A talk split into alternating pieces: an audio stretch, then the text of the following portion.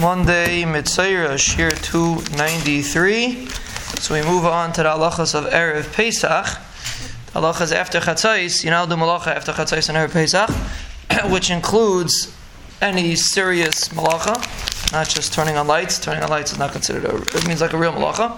For example, washing clothing, and polishing shoes, the paiskim say are mutter, most paiskim hold, taking your haircut, shaving, lechatchila, person stuck, could be the makom lahaka, but generally speaking, a person should do it before Chatzais, even though generally on Erev Yamtev we do it after Chatzais. It's interesting, usually we try to do the preparations for Yamtev after Chatzais, but on Erev Pesach, because it's supposed to be closer to Yamtev, but on Erev Pesach we do it fakert before Chatzais, because after Chatzais there is an Isser Malacha. Cutting nails also, a person should be Machmir and try to cut his nails before Chatzais, not to get into any shilas. Regarding Taanis Bechorim, a bechor that is born after a nefel has a din of a bechor. Regarding Taanis Bechorim, a person has an older son and the son is a katan, he has a bechor, he's mechuyav to fast or to participate in a siyum for his son.